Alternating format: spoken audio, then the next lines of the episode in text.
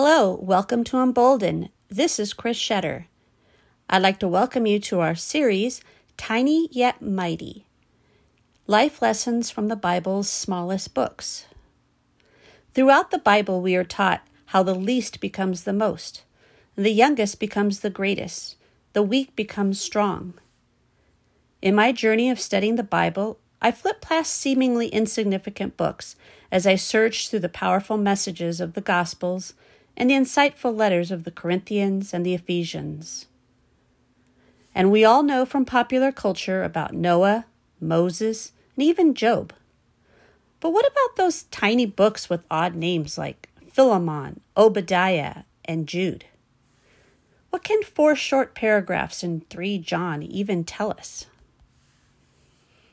When you do a Google search for the shortest books on the Bible, you'll find five books 3 John at 219 words, 2 John at 245 words, Philemon at 335 words, Obadiah at 440 words, and Jude at 461 words. They are all tiny yet mighty books, placed purposely by the ancient church in our Bibles. They are fascinating to read, not just in their lessons, but for their glimpses into the real lives of the prophets and disciples.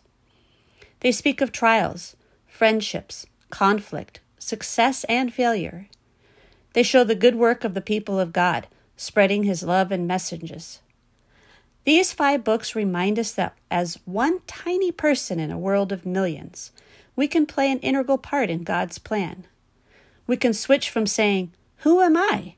to I am here, Lord, send me. Their lessons include picking role models, how to deal with conflict, true hospitality, forgiveness, social change, handling false teachers, and so much more. Join me in this five week study as I glean life lessons from these powerful yet tiny books of the Bible. And be sure to follow embolden.net to receive your posts via mail. I look forward to having you join me on this tiny yet mighty adventure.